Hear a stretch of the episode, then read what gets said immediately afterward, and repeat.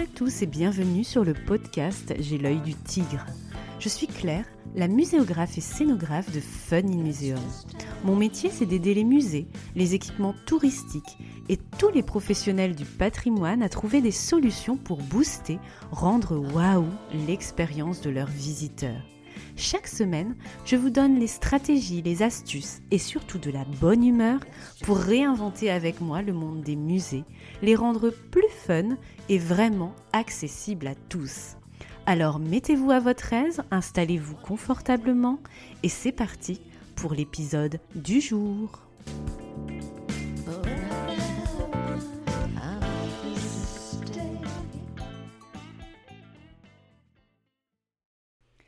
Bienvenue dans l'épisode 19 du podcast. Je garde le rythme malgré un planning sous pression et un grand besoin de vraies vacances, mais c'est toujours un vrai bonheur de vous retrouver pour cette dose de bonne humeur et d'idées inspirantes pour les musées, les expos et le patrimoine. Justement, je souhaiterais dédicacer cet épisode à la formidable blogueuse de la métropole lilloise, Art au soir Corinne, toujours elle aussi pleine de bonnes idées pour vivre son confinement de manière créative côté culture, patrimoine, expo et musée.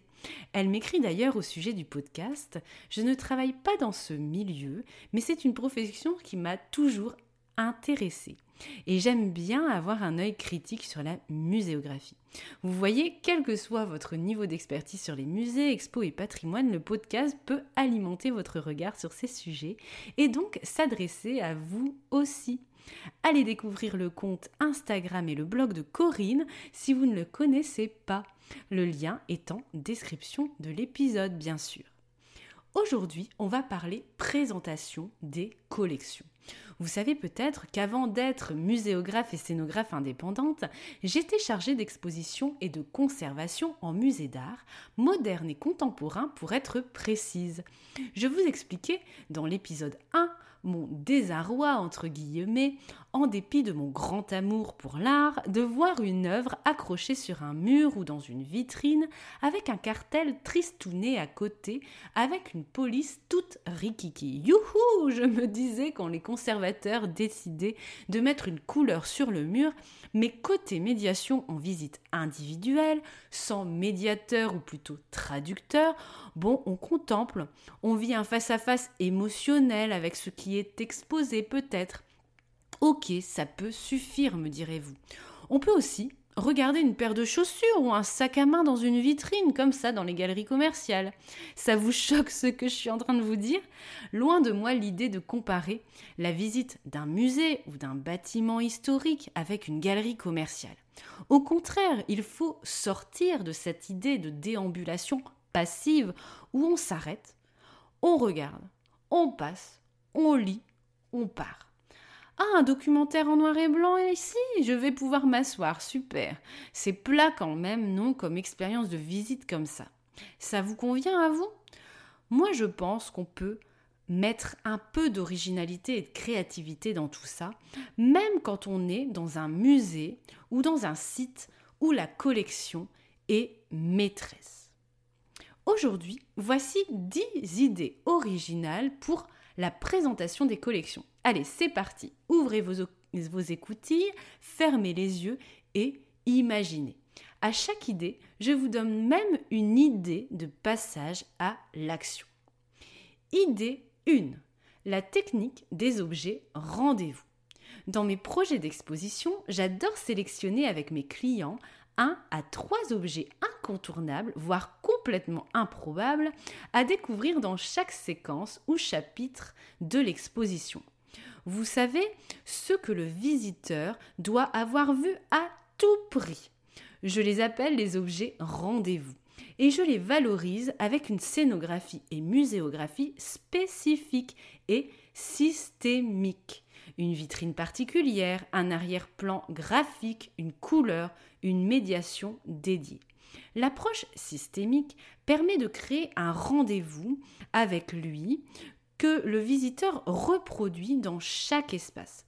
Bref, créer un best-of facilement identifiable pour le visiteur, un raccourci de parcours, un itinéraire à suivre en quelque sorte.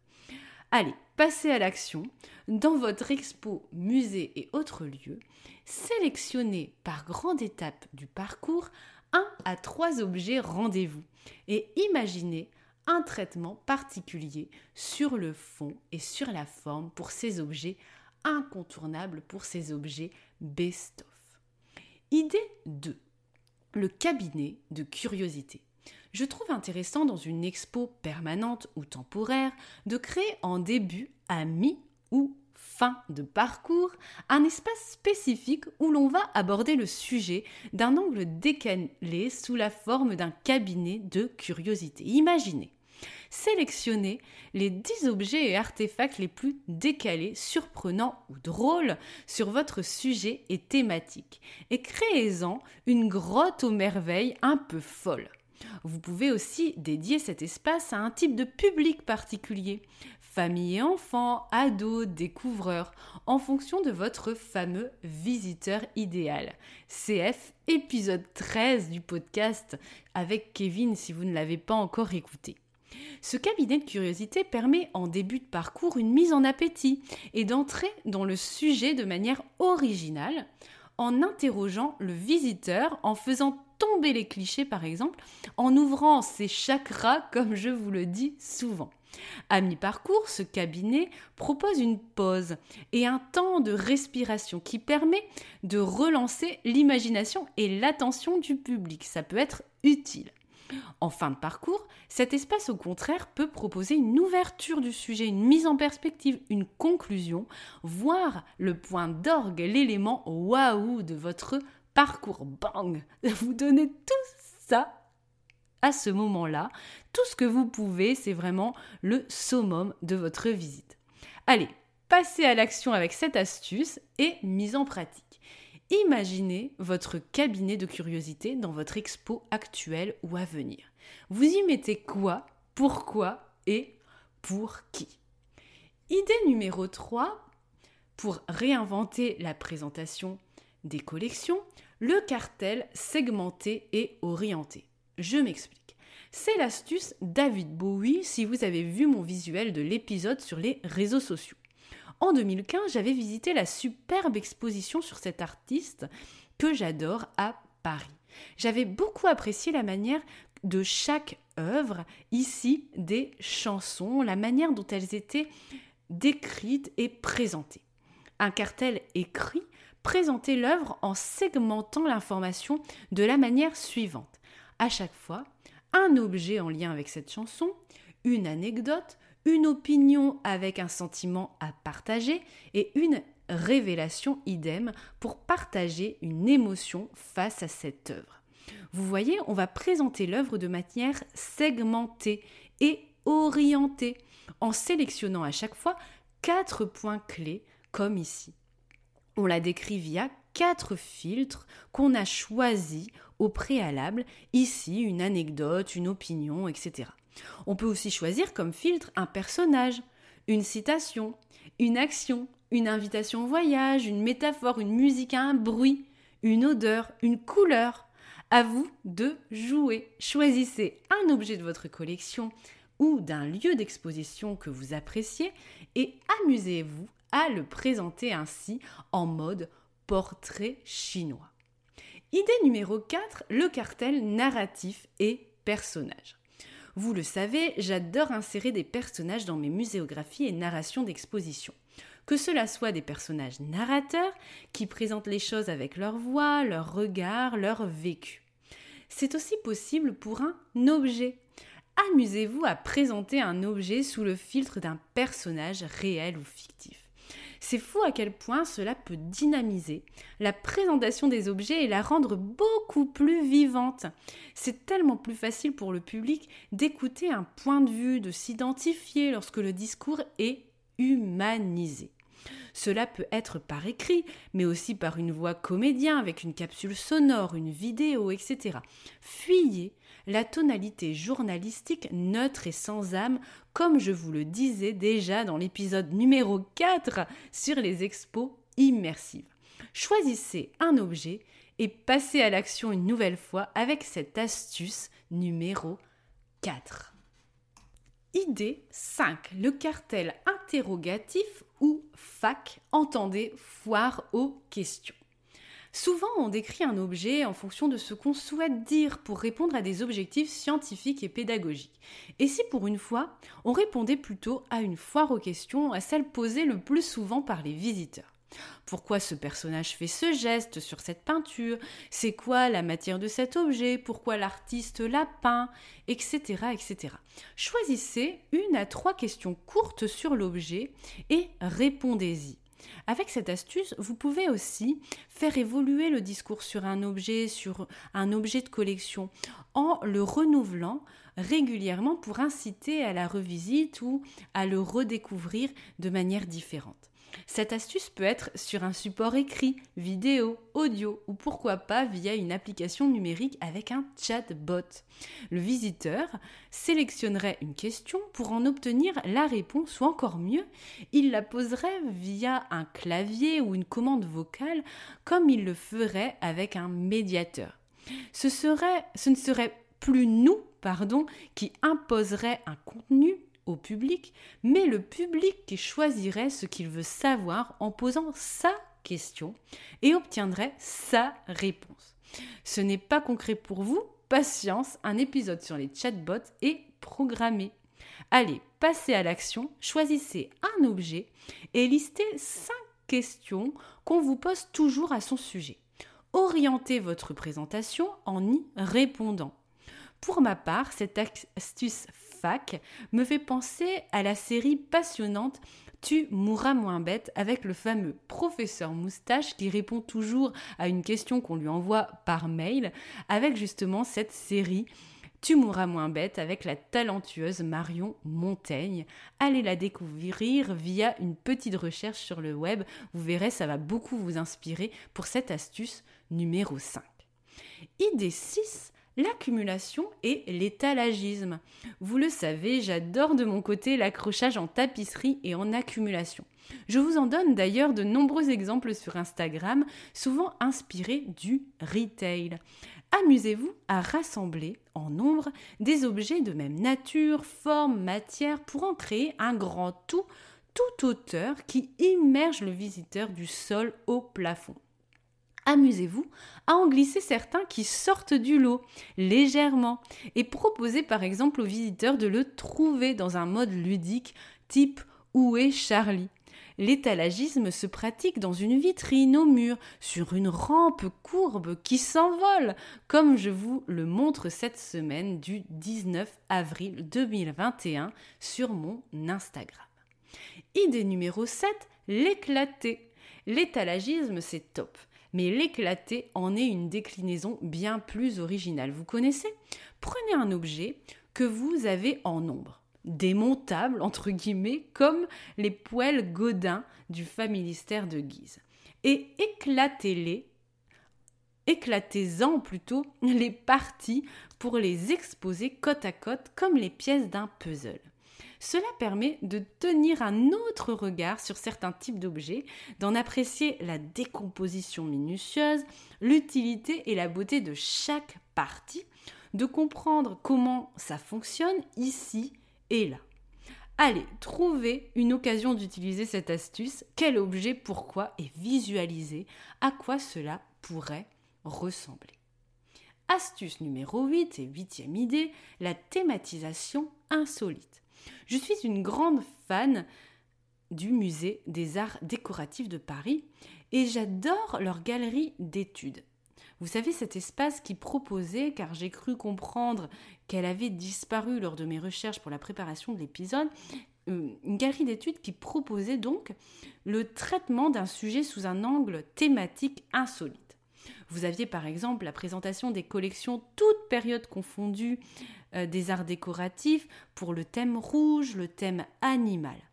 Amusez-vous à regrouper parfois certains objets avec un mot-clé inventif qui sort des présentations classiques, par chronologie, typologie, géographie. Oubliez un peu ces classifications classiques et lâchez-vous et allez plus loin avec un angle d'attaque différent. Une couleur, une action, une matière, une émotion, tout est possible. Allez, faites-en l'exercice avec cette idée numéro 8 de la thématisation insolite. Idée numéro 9, la contextualisation. Contempler l'objet, pour l'objet, c'est intéressant. Mais souvent, la mise en contexte est essentielle au-delà d'un texte explicatif classique. Pour planter le décor, il faut davantage. Une image échelle 1-1 derrière un uniforme, derrière un retable qui a été retiré d'une église. C'est important de mettre l'objet en perspective pour que le visiteur ait tous les éléments pour comprendre un point essentiel du discours, une provenance, une notion d'échelle, une notion historique. On peut donc opter pour une image type papier peint en arrière-plan, en couleur, en noir et blanc, mais aussi un graphisme, une vidéo, une bande son, un mapping, une odeur. Allez, un objet au choix et contextualisez-le avec un de ces médias. Idée numéro 10 et dernière piste, le voyage immersif justement. On développe l'idée à fond de l'astuce numéro 9 et on assume comme au Palais des Beaux-Arts de Lille qui a créé pour l'opération Open Museum en 2020 des décors de contemplation où on regarde une œuvre orientaliste sur des tapis et des coussins et près d'un narguilé par exemple.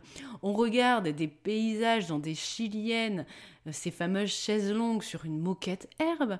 Ici nous étions dans un décorum visuel et fonctionnel, mais on peut imaginer d'y greffer de l'odeur à sentir en lien avec l'objet, une musique à écouter en lien avec lui, un matériau à, à toucher, pardon, un défi à relever pour une découverte plus complète que dans l'idée numéro 9. Un voyage immersif multisensoriel qui accompagne donc notre découverte de cet objet et nous en donne plusieurs dimensions. Et voilà une jolie liste pour vous inspirer que je vous rappelle bien sûr ici en résumé. 1. Les objets rendez-vous insolites ou incontournables à ne pas rater. Deuxième idée, le cabinet de curiosité, un espace où vous rassemblez vos trésors, vos pépites, vos éléments les plus incongrus sur un sujet, un angle d'attaque original sur une thématique. 3. Le cartel orienté. Pensez et souvenez-vous de l'astuce David Bowie. Le cartel narratif et personnage pour un regard subjectif et vivant sur un objet. Le cartel foire aux questions, imprimé, numérique, en mode chatbot on répond à des questions sur l'objet, y compris les plus décalées et perchées. Astuce 6.